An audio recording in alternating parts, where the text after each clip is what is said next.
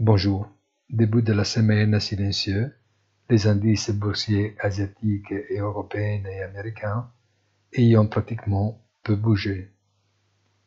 Les courbes des rendements obligataires ne montrent également que des variations marginales. Et il en va de même pour les marchés des crypto-monnaies.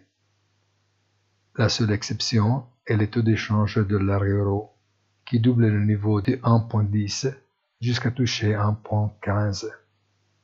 Aujourd'hui, tous les yeux sont tournés au rapport trimestriel de Google et Microsoft. Bonne journée, rendez-vous sur notre site easyfinance.it.